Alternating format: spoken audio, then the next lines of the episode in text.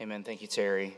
Let me say uh, before I start that uh, one of the ways that we should thank God for how He's blessed our church is um, a lot of the, the whatever, whatever word you want to put to it, success or strength of our church is not just uh, the, the pastors and the people who work here, but the, the leaders, the men who serve as elders and deacons, and the men and women who lead in our church. We are truly, truly blessed by uh, many godly, faithful, talented people.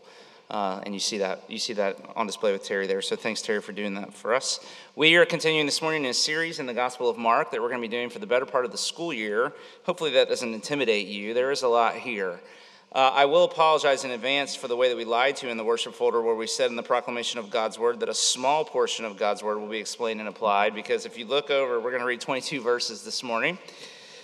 So you're going to have to follow along with me as we make our way through the majority of the second chapter of Mark here, because, and I'll explain why we chose to read all this, but there are really three scenes, and they're linked together in significant ways. And so if you'd follow with me, beginning in Mark chapter 2, verse 1, if you're at home, it'll be on your screen. Uh, if you would rather just read along with me, it'll be on the screen behind me as well. Let's read together uh, this, this wonderful portion of God's word to us. So hear God's word. And when he, that is Jesus, had returned to Capernaum after some days, it was reported that he was at home. And many were gathered together so that there was no more room, not even at the door. And he was preaching the word to them. They came, bringing to him a paralytic carried by four men. And when they could not get near him because of the crowd, they removed the roof above him. When they had made an opening, they let down the bed on which the paralytic lay. And when Jesus saw their faith, he said to the paralytic, Son, your sins are forgiven. Now, some of the scribes were sitting there, questioning in their hearts, Why does this man speak like that? He's blaspheming, for who can forgive sins but God alone? And immediately, Jesus, perceiving in his spirit that they thus questioned within themselves, said to them, Why do you question these things in your hearts? Which is easier, to say to the paralytic, Your sins are forgiven, or to say, Rise, take up your bed, and walk? But that you may know, that the Son of Man has authority on earth to forgive sins, he said to the paralytic, I say to you, rise, pick up your bed, and go home. And he rose and immediately picked up his bed and went out before them all, so that they were all amazed and glorified God. This is my favorite part, and saying, We never saw anything like this. He went out again beside the sea, and all the crowd was coming to him. He was teaching them. And as he passed by, he saw Levi, that is Matthew. We're going to call him Levi. Levi, the son of Alphaeus, sitting at the tax booth. He said to him, Follow me. And he rose and followed him. And as he reclined at the table in his house, many tax collectors and sinners were reclining with Jesus and his disciples. Notice this phrase, for there were many who followed him. And the scribes of the Pharisees, when they saw that he was eating with sinners and tax collectors, said to the disciples, They said to his disciples, Why does he eat? With tax collectors and sinners. And when Jesus heard it, he said to them, Those who are well have no need of a physician, but those who are sick. I came not to call the righteous, but sinners. Now, John's disciples and the Pharisees were fasting. And people came and said to him, Why do John's disciples and the disciples of the Pharisees fast, but your disciples do not fast? And Jesus said to them, Can the wedding guest fast while the bridegroom is with them? As long as they have the bridegroom with them, they cannot fast. The days will come when the bridegroom is taken away from them, and then they will fast in that day. For no one sews a piece of unshrunk cloth on an old garment. If he does, the patch tears away from it, and the new from the old, and, the, wor- the, the, and a worse tear is made. No one puts new wine into old wineskins. If he does, the wine will burst the skins, and the wine is destroyed, and so are the skins. But new wine is for fresh wineskins. This is the word of the Lord. Would you say with me, the grass withers, flowers fade, but the word of our God stands forever. Amen. Okay, these three scenes here put together are not only found in each of the three synoptic gospels, but in each case they are grouped together in the same way.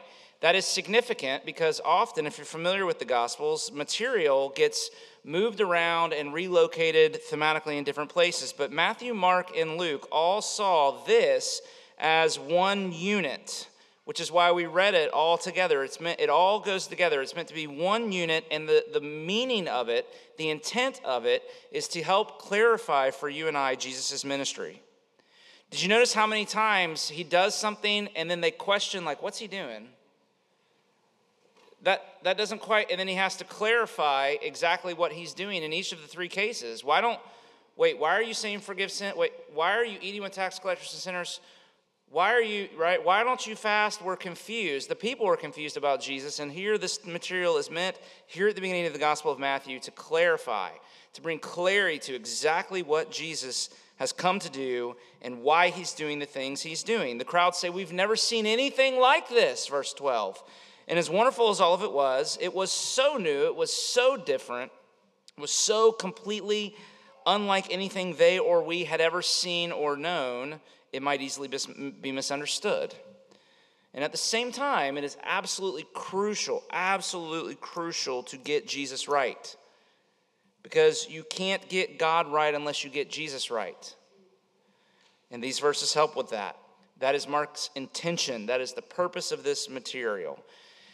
And so, here, as Mark continues to lay out his gospel for us, Mark's good news, clarified here for us, is that Jesus is a friend of sinners.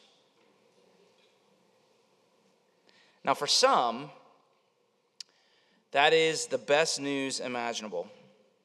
For others, it's a threat, it's dangerous. The question for you and I as we come here this morning is well, what about you? Which is it for you? Jesus is a friend of sinners. Is it good news or does it feel threatening to you?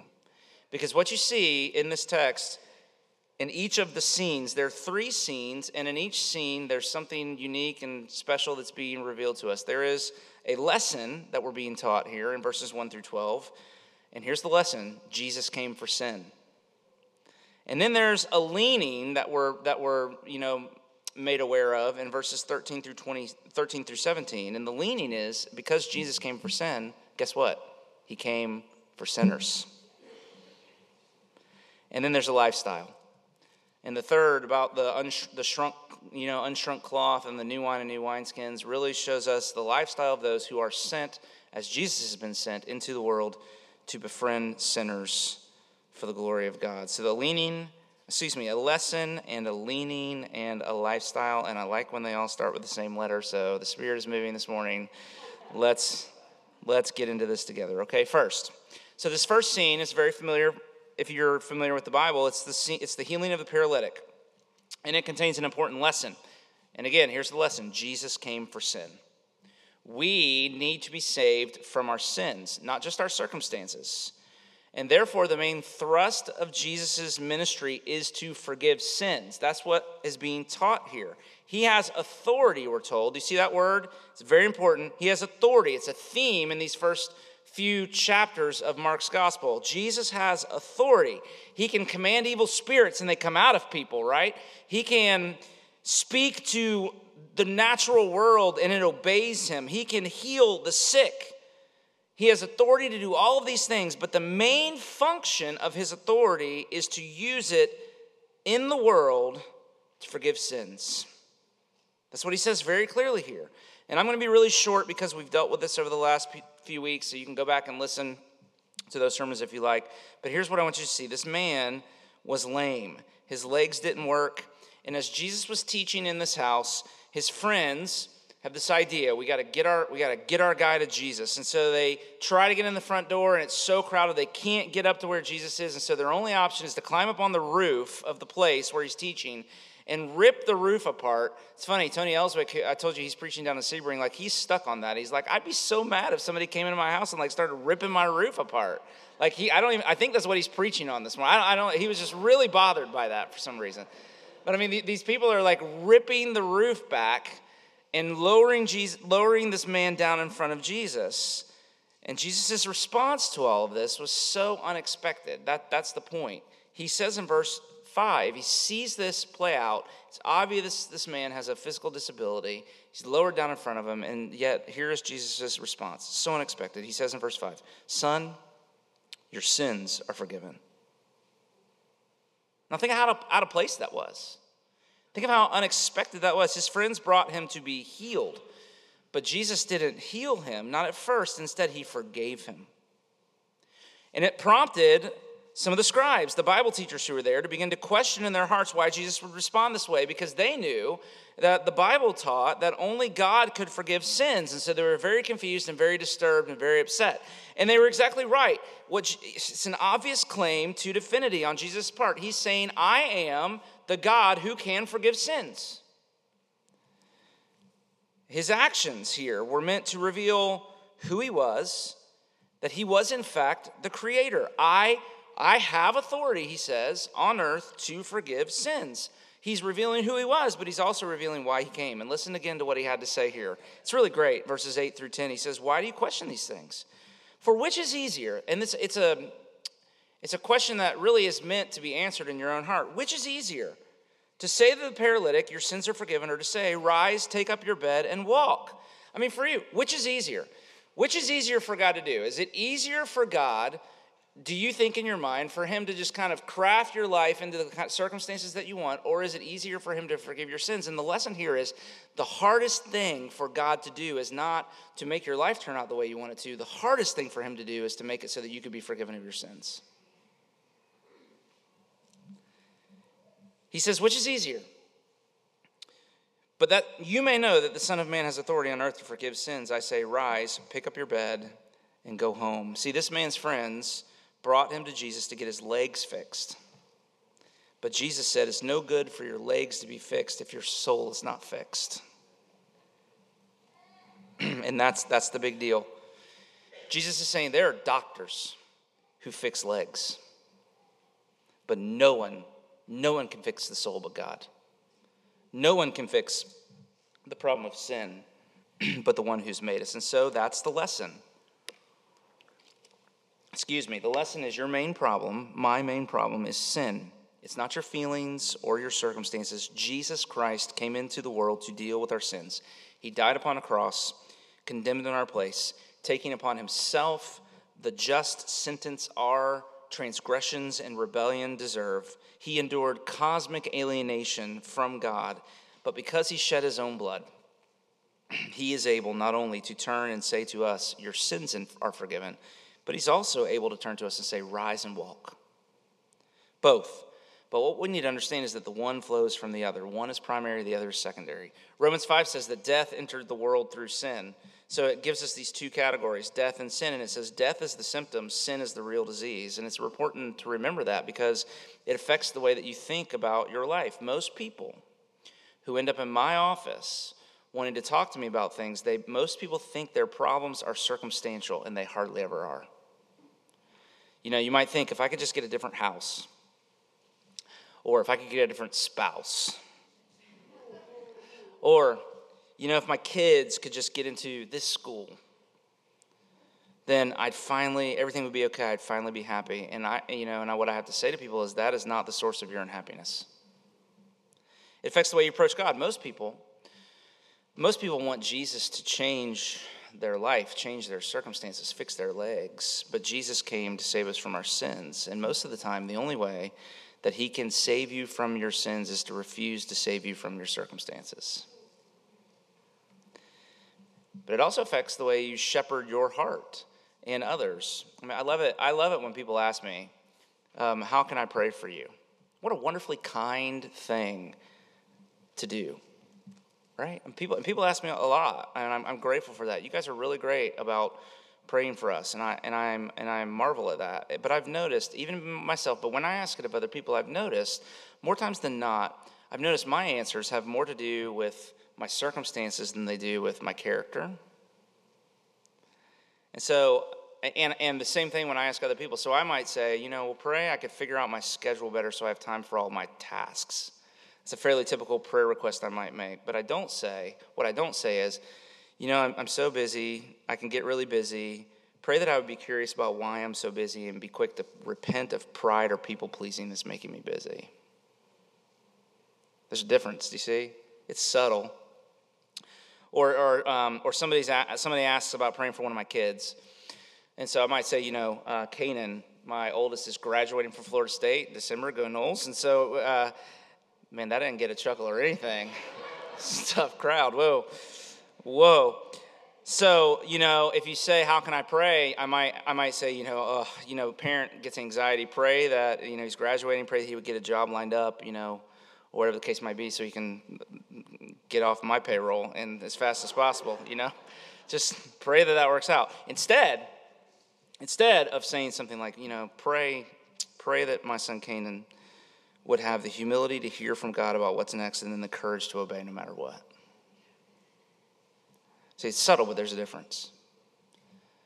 And you got to know, you got to know the lesson here is that Jesus came for sin. He came to save us from our sins, okay?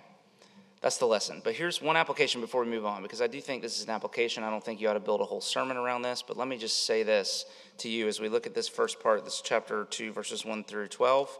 If you want an application, here's my application to you bring your friends to Jesus. Parents, get your friends to Jesus like these people. Let me say it this way to you get you some friends like this that will take you to Jesus. Right? Do you see what it says? It says, He saw their faith. You need some people in your life that when you don't have faith, they have faith for you and they do everything they can to get you to Jesus. A true friend doesn't cast themselves in the role of Savior in your life, they take you to the Savior. Be a friend and get friends who act this way, who say, I got to get, I've got to get this person to the feet of Jesus as fast as I possibly can. Because he is the Savior. Amen? Secondly, there's a second scene. And the second scene is the calling of Levi. This is Matthew, if, if you're unfamiliar, but we're going to call him Levi because that's what he's called here. And this is verses 13 through, through 17. Here we see a certain leaning. Now, I don't know what else to call it. It started with an L, so I went with it, okay? But what I mean by it is an instinct, a propensity, Jesus came for sin, therefore, he came for sinners. He called Levi here, a tax collector, as one of his disciples. Verse 13, right out of the tax collecting booth. It's hard to imagine what a scandal that would have been to the Jews of that day. Tax collectors were the worst kind of people. They were greedy, dishonest, they were traitors, they were Jews in league with Rome. It's hard to imagine a bigger sinner. So, whatever that kind of pariah would be in our culture. I could list some things, but there's really no need. Imagine the biggest sinner you could think of. Maybe it's you. Like Paul said. But Jesus wanted him for one of the 12. Now just think about that. And then what I love is in the very next part, after he calls Levi, there's a dinner party, and it's implied that it's at Levi's house. So here's what I want you to see Levi was so overwhelmed by Jesus' choice of him, by the grace that, that Jesus would show to him. He was so used to being cast aside that when Jesus said, I want you, he got so excited that the only thing he knew to do was to go get all of his t- tax collector buddies and all the other sinners he ran around and said, You got to come meet this guy, so I'm going to have you all over to my house so he can meet you and you can meet him. Isn't that awesome? And they have a grace party at Levi's house. And all of his friends came, and many tax collectors and sinners, it says there. And this is my favorite, verse 15. It says, For there were many who followed him. Do you know what that means? It's describing the crowd surrounding Jesus all throughout his ministry, that it was made up primarily of this type of people. The scribes and the Pharisees, they see him eating with these deplorables and they're offended because they did not understand the mission. They hadn't learned the lesson the lesson from the previous scene. So here's what we learned tax collectors and sinners were drawn to Jesus. There were many of these kinds of people who followed him. The scribes and the Pharisees, not so much. They kept their distance. Uh, Jesus' teaching and ministry attracted the irreligious people, it offended the religious people. And at the same time, it says that the scribes and the Pharisees Notice that he was eating with tax collectors and sinners. So the language suggests there that this is not just a one off thing, it was his regular practice. It seemed to be his company. He, he, seemed to prefer the company of the wrong sort of people, at least in the mind of the right kind of people. Don't get the wrong idea, though. Jesus didn't avoid the religious leaders, he loved them too. He wasn't self righteous about the self-righteous they were invited too the issue here is that not that they were weren't invited they were invited they just chose to stay away because he refused to exclude the riffraff. And they couldn't handle that. So the question is why? Why were tax collectors and sinners attracted to him and scribes and pharisees offended? And why did he seem to have this leaning towards people like levi and his friends? And the answer answer is actually here. Jesus gives us the answer down in verse 17 when they start to question this practice of eating with the wrong kinds of people that he says well those who are well have no need of a physician but those who are sick and i came not to call the righteous but sinners. Now what does that mean? And we have to be careful not to misunderstand here. Jesus is not saying that some of us are spiritually healthy and some are spiritually sick. What he's saying here is we're all spiritually sick but only some of us know it. It's not that some are sinners and some others are righteous. We're all sinners, right? This is what the Bible teaches very clearly. There is none righteous, no, not one. Not one. But only some people know they're sinners. Others are still pretending, trying to pretend that they are righteous. He labeled he labeled the tax collectors as sinners and you should see these those words they're sinners and righteous they're really meant to be in quotations here he labeled the tax collectors as sinners not because they were really, really bad people, but because they knew they were sinners. And he labeled the religious leaders as the righteous, not because they were actually righteous, but because that's how they thought of themselves. They thought of themselves as being righteous. But the truth was, both the sinners and the religious leaders were sinners, but only the sinners knew it. And that's why they were drawn to Jesus. And that's why he was drawn to them because they were full of spiritual reality. See, these were the people that they, they got it. They had it going on. They understood what was happening here with Jesus' ministry in the Galilee. They saw themselves rightly. They knew how much they needed Jesus' grace. And they knew that Jesus had come for sinners. He came for those who knew that they were not right with God and had no hope of fixing that problem without God's help because the kingdom, we're told, belongs to the poor in spirit right? People we would call sinners. Here's one of the implications this should rock our boat a little bit, okay? People that we, even people that we would call, quote, sinners, actually have a spiritual advantage over those we would call righteous. There's even a place in Matthew where Jesus said, and this is one of those verses where you need to look it up because you probably won't believe me that it's in the Bible, but Matthew 21 31, in case you don't trust me, it's there. Here, listen to what Jesus said. He turned to these people at one point and he said, The tax collectors and the prostitutes go into the kingdom of God before you. They're first in line, and you're at the back because the kingdom is grace. And if you're a sinner, it's simple. You confess your sins because you know you're a sinner. You confess your sins before God and you trust in Jesus. The problem is, if you're righteous, if you think if you think of yourself as righteous and not a sinner, then the first thing that has to happen, the first work of God is that you have to, He has to work in your life in such a way that you have to kind of stop thinking of yourself as righteous and start thinking of yourself as a sinner. You have to become a sinner. You got to be convinced that your righteousness is not enough to save you. You have to begin to think of yourself as a sinner before you can confess that sin and believe in Jesus. And that's a much harder project. It's why the others were getting in ahead of those who were trapped in this. Sinners know they need grace. The righteous still falsely believe they found a way to avoid it. Jesus came for sin. He came for sinners. That's the gospel. But it's only good news, you see, if you think of yourselves as sinners. If you're one of those who thinks of themselves as a sinner. If you don't, if you don't see yourself a sinner, then it's an offense. It's an offense. Grace is love for the undeserving. It's love for the undeserving. So Jesus' ministry and his message communicated this. Here was what Jesus came to tell these people and to us God loves you. He has come all the way to you to embrace you. There's nothing you could do. So here I am to do it all for you. I will bear the guilt of your sins in your place. I will labor under the weight of God's law and be obedient in all of the ways that you have failed. I will take all of your sins so that you can have all of my righteousness. I will endure your punishment so that you can have my reward. And it's absolutely free, there's no strings attached. All you need is need. All you have to do is admit you have no strength, that you have no righteousness of your own, it's like he, this is kind of a, silly way to say it, but it's like he it's like uh, he passed a piece of paper in class to these people, and there were two boxes on the piece of paper, and one was you could check for sinner, and one was righteous. And if you check the box that says sinners, Jesus says it's all yours. It's all yours. And for these people at Levi's house here, their whole life, To check the center box, they knew themselves. To check the center box meant that they got left out. But now it was the very thing that got them in. Their whole life they've been told, you're unworthy, you're less than. And Jesus comes along and starts to talk about grace. And he says, you know what? In God's sight, everybody's the same. The healthy and the sick, they're both sick. The good and the bad, they're both bad. You don't have to be healthy. You don't have to be good. You just have to know you need help. That's how you get healed.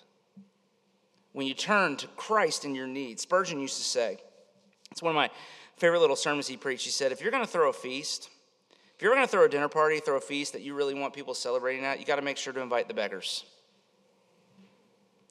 Because if you invite poor people, if you invite the homeless, if you invite the beggars, they're going to cheer for every dish. Look at that broccoli casserole. Man, those green beans look amazing. Prim and proper old ladies may pick suspiciously at the food and complain about the service. Here, here at Matthew's, at Levi's house, the sinners are feasting. They're toasting the kingdom. They're cheering at every plate. And we see the righteous. The righteous, they are asking to see the manager to complain about how they're being treated. Grace is only good news to those who know they need it. Now, let me apply this before we move on to the last part. This is where, as they say, you go from preaching to meddling a little bit. So let me let me do that and be your friend and be the leader of this church in saying this. Tax collectors and sinners flocked to Jesus because it was safe to be a sinner around him. Do you know what that means for us? It is important that Redeemer be a place where it is safe to be a sinner. If we preach and live grace, here's what we should expect to happen. If we truly are preaching and living grace, then sinners, sinners, those sinners will be drawn to our church, and sometimes religious folks will be offended. And that's got to be okay because it's the way it was with Jesus. The people who couldn't stomach sinners, they were on the outside looking in with Jesus. And I just want to say if you don't like sinners, don't surprised if you end up feeling like you're on the outside looking in here too. I kind of hope that's the case. Ray Ortlund put it like this He says, The deal breaker, the deal breaker in gospel community is not sin, it's not failure or weakness, but words or behavior making the church unsafe for other sinners. That's great. He says, The greatest threat to a typical church is not the adulterer, but the gossip. Now, when I say that this would be a place where it's safe to be a sinner, I mean that it's safe to be honest. It's safe just to, I don't know why fly your, fly your freak flag came into my mind, but that's not exactly what I mean. where it's safe to just say, like, I'm a mess, right? I'm a mess. And I need Jesus.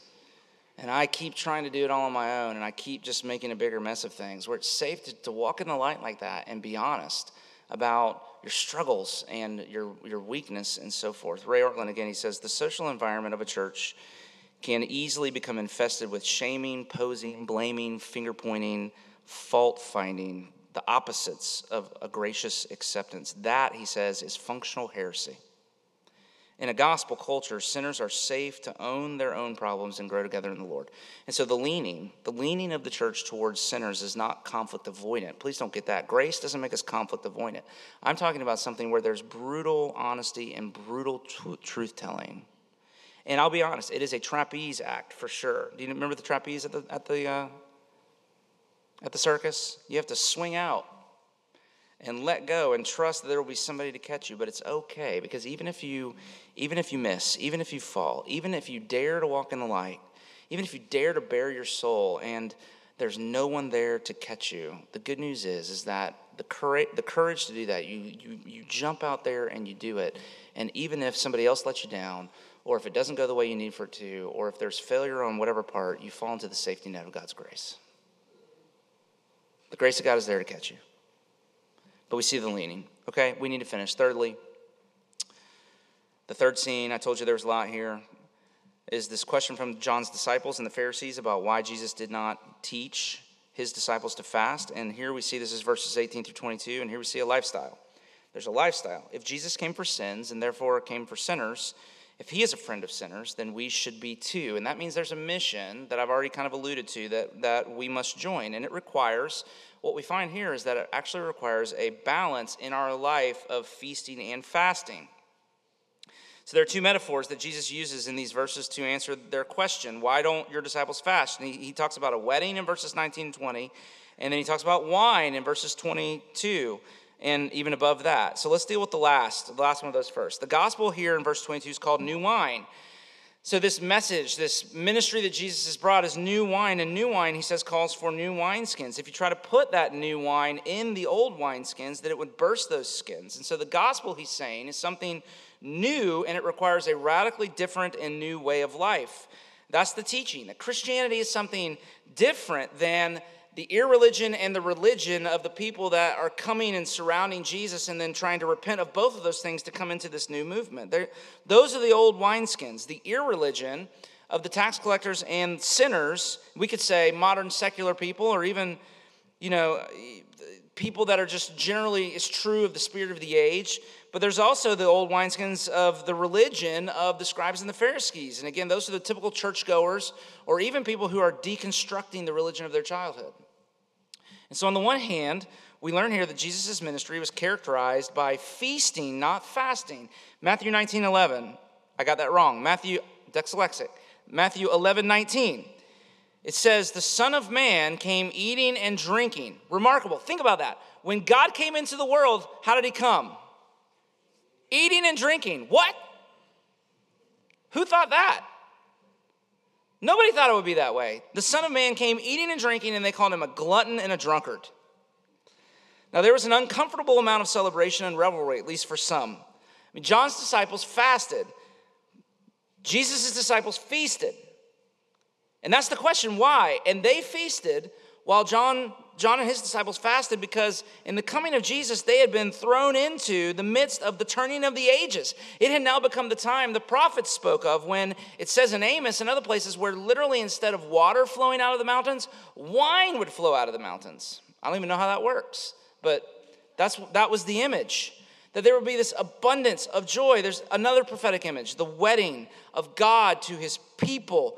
And everyone knows that a wedding is a good time to cut loose. And you combine a wedding with some wine, and it's sure to be a good time, right? And those two things are here together. So, according to Jesus, it would have been improper for his followers to greet his coming with the strict, joyless, dry puritanism of the Pharisees. Grace demands a celebration. Hello. You with me? Grace demands a celebration. Tim Keller wrote a book on the parable of the prodigal son. A twist on the on the the, the uh, title of that, he called it the prodigal God because he said there is a prodigality to grace. There is an excess. There is an extravagance in the, in grace by definition that should be mirrored in our joy. Feasting honors grace right? Grace is honored in feasting. We read Deuteronomy 12 Friday. I hope you're reading with us at least four times in that text. It says, You shall eat and drink and rejoice before the Lord. And Rick Lear said, There you go. Right?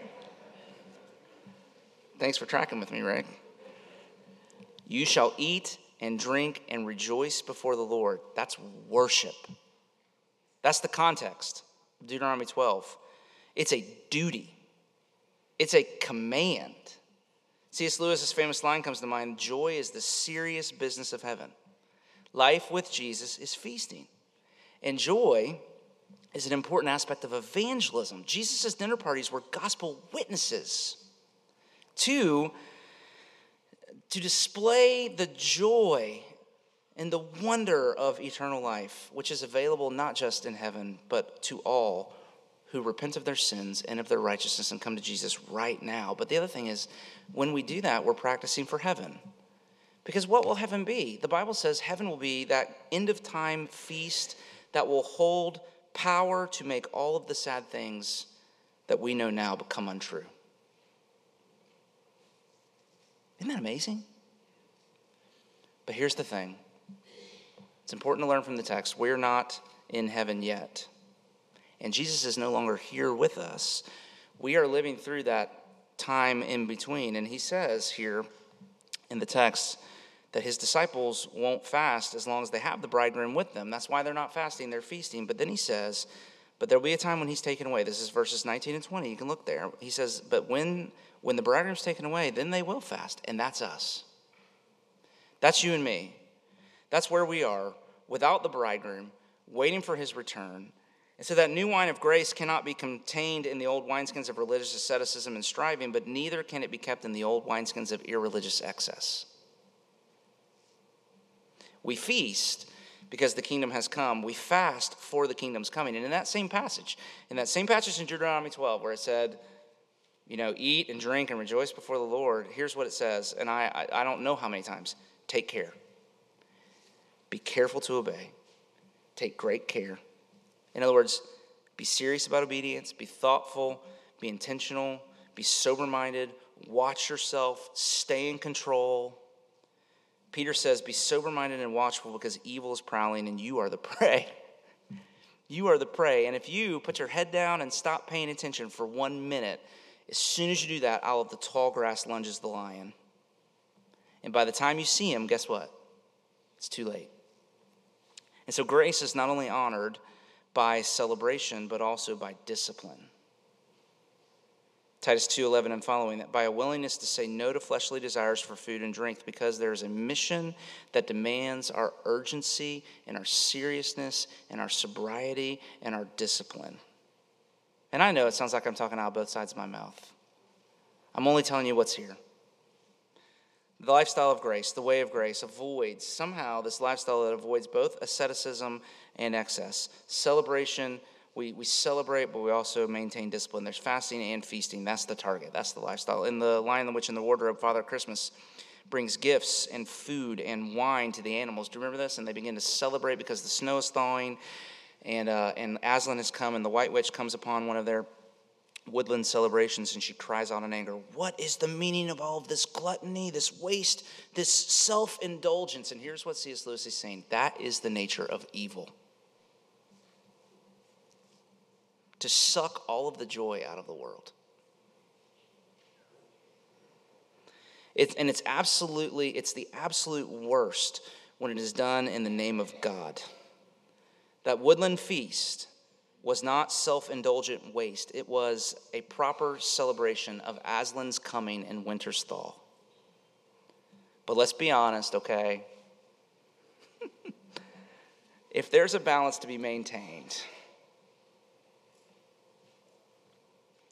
for our church, I wonder I wonder if it is not true of us there's far more feasting than fasting. I know I've, I've gone to a lot of parties in the last month or two baby showers and weddings and stuff. We, we do a lot. We, uh, if there's a balance, perhaps, perhaps we could acknowledge that we are great at feasting, and I am so grateful for that.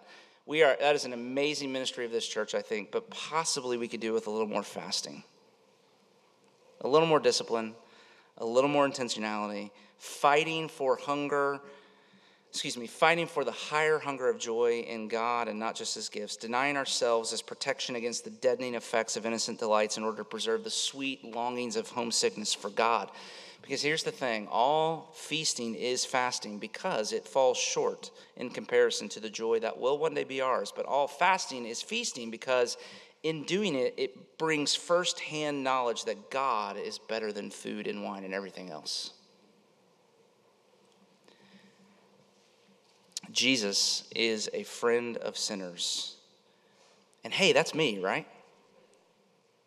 And that's you, right? Hey, that's us. So let's party. And he came to seek and save the lost, and he calls us to join him. So let's get after the mission with urgency and creativity and courage and self denial and seriousness and perseverance. Saying along with the psalm, the songwriter, Jesus, Jesus, what a friend of sinners. Jesus, lover of my soul. Friends may fail me, Foes assail me. He, my Savior, makes me whole. Amen. Pray with me if you would. So, what great news for us this morning, Father, of your sending your Son, the Lord Jesus, into the world to save sinners. And if we would be honest, of which we are the greatest. Every one of us in the room rivals the Apostle Paul for the title of greatest sinner. But it's so easy to lose the courage to be honest about that truth and to try to put on some fig leaves to cover up our nakedness and to make others and even ourselves and, and more, most of all you believe something other to be true of us and so i pray you give us the courage in this moment here at the end of this service in this moment right here to just sit in the acknowledgement of the reality of our lives that as Terry so, uh, so eloquently said earlier, that we are sinners in the sight of a holy God, deserving only wrath and hell. That we have no righteousness with which to clothe, our, clothe ourselves. We are naked before the piercing eye of God's justice. And the only hope is that we would turn away from ourselves to the one who has bathed us in his blood and clothed us in the robes of his righteousness, the Lord Jesus Christ. But that requires us not only to come out and repent of our sins and move toward Him in His grace, but even to repent of our righteousness and to confess our need and to move toward His grace and then to experience the, the explosion of joy and discipline and hope that can be ours in Jesus Christ. And so, as we sing together here, would you do that work? Would you come, Holy Spirit, be moving among us in that very way? We pray in Jesus' name. Amen. Amen. And that's my encouragement to you. Come to Jesus. There's no better friend. Amen. But here's what he will do. He will he will heal your heart and then he will turn you around and he will say there are there are other sheep that are not yet a part of my fold and I must bring them in and he intends to use us, which is why he sends us now into the world. Uh, armed with the same grace we've been shown. Uh, to show grace to a world uh, that is desperate and hungry for such uh, love and acceptance and, and belonging. So receive these words of benediction. They are the promise that as He sends you, He promised that you do not go alone, but He goes with you. So may the Lord bless you and keep you. May the Lord make his face shine upon you and be gracious to you. May the Lord turn his face towards you and give you his peace, both now and forevermore. Amen. God bless you. Go in his peace.